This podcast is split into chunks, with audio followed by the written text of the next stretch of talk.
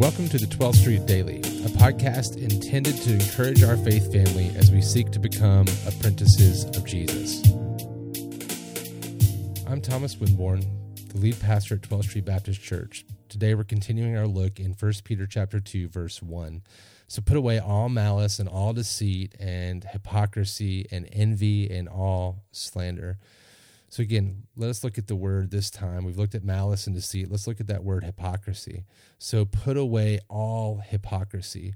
Hypocrisy is actually the twin of deceit. We deceive others by being someone who pretends to be something that we are not someone with a double heart, maybe with a lying tongue. In fact, the Bible points all the time at the Pharisees, and we like to denigrate them very quickly and not think that maybe we are like them in so many ways.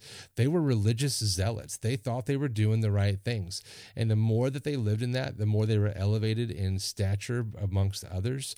And the more they became the leaders who were the uber religious, those who were uber devoted to the religious ways of their time, the ways of thinking. Even though they were wrong, they didn't know they were doing wrong. They were trying to do the right things and they gotten off track.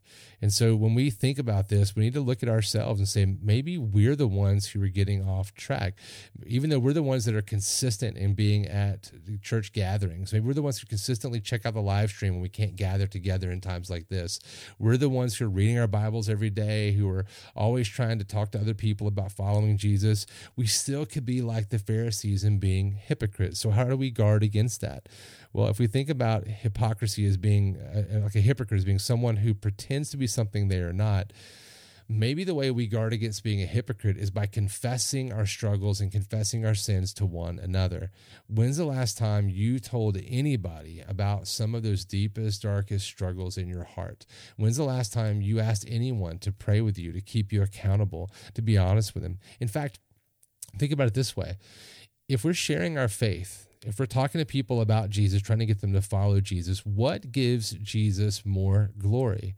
Is it by saying, hey, you should stop doing that thing you're doing and turn to the Lord, which is very true?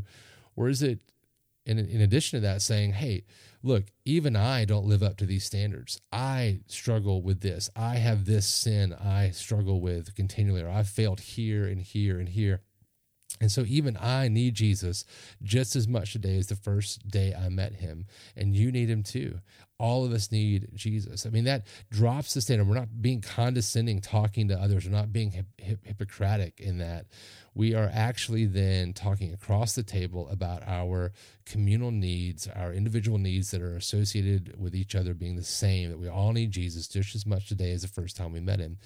And when we speak that way, when we confess our sins, confess our struggles openly, it's really hard to live a life where we think we're better than someone or we just try to deceive others into thinking we're better than we are.